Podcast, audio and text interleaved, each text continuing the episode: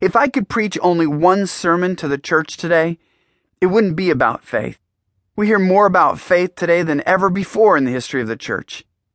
It would be about fear. Moses felt motivated by a godly fear of a holy God. I feared the anger and wrath of the Lord. Deuteronomy 9:19. According to the book of Isaiah, Jesus had more than mere wisdom and understanding and knowledge. He also lived with a healthy fear of the Lord. Isaiah 11, 2 through 3. Biblical fear is more complex and profound than what we usually think of when we use the English word fear. It isn't defined fully by the words terror and dread.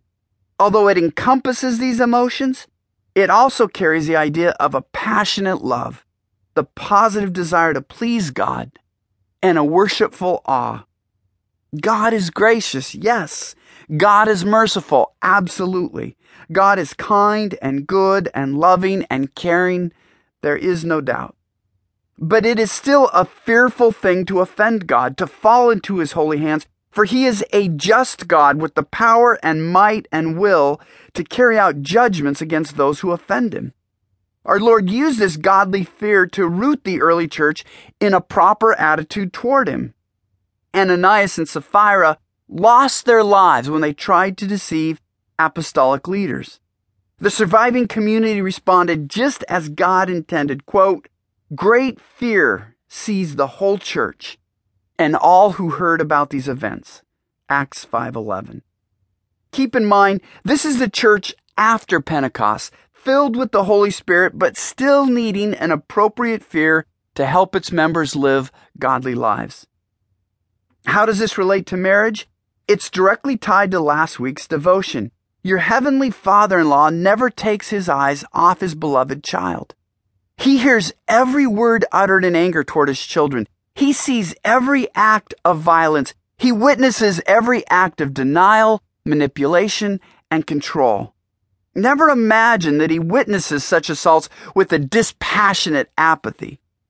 On the contrary, he feels each slight as though you are persecuting Christ himself. That's the truth of Acts 9. Saul thought he was persecuting the Christians, but Jesus made it very personal. Who are you, Lord? Saul had asked after Jesus called out to him. I am Jesus, whom you are persecuting. Acts 9 5. You didn't marry an orphan.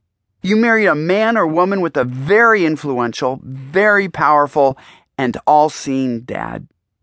Based on how you're loving and caring for your spouse, how happy do you think your heavenly father in law feels with you? Is he smiling over your extravagant love? Or are you storing up his anger and wrath because of how you're mistreating or neglecting his precious son or daughter?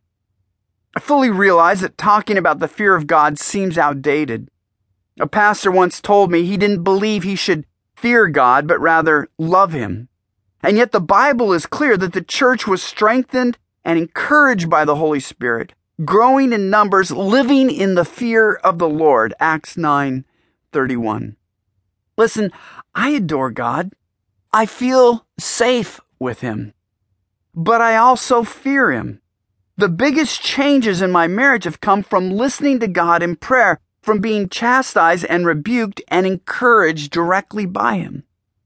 Most of us know by now that physical attraction won't hold a marriage together we also realize that the trials of living with a sinner will, in time, temper our romantic affections. But the fear of God, that's eternal. That lasts. That's a solid foundation on which to build a lifelong marriage. God hears every conversation. He sees every act of every day. He even reads our thoughts. I might be 3,000 miles away from my wife, far from her sight, but the God before whom I promised I'd be faithful is in that hotel room with me.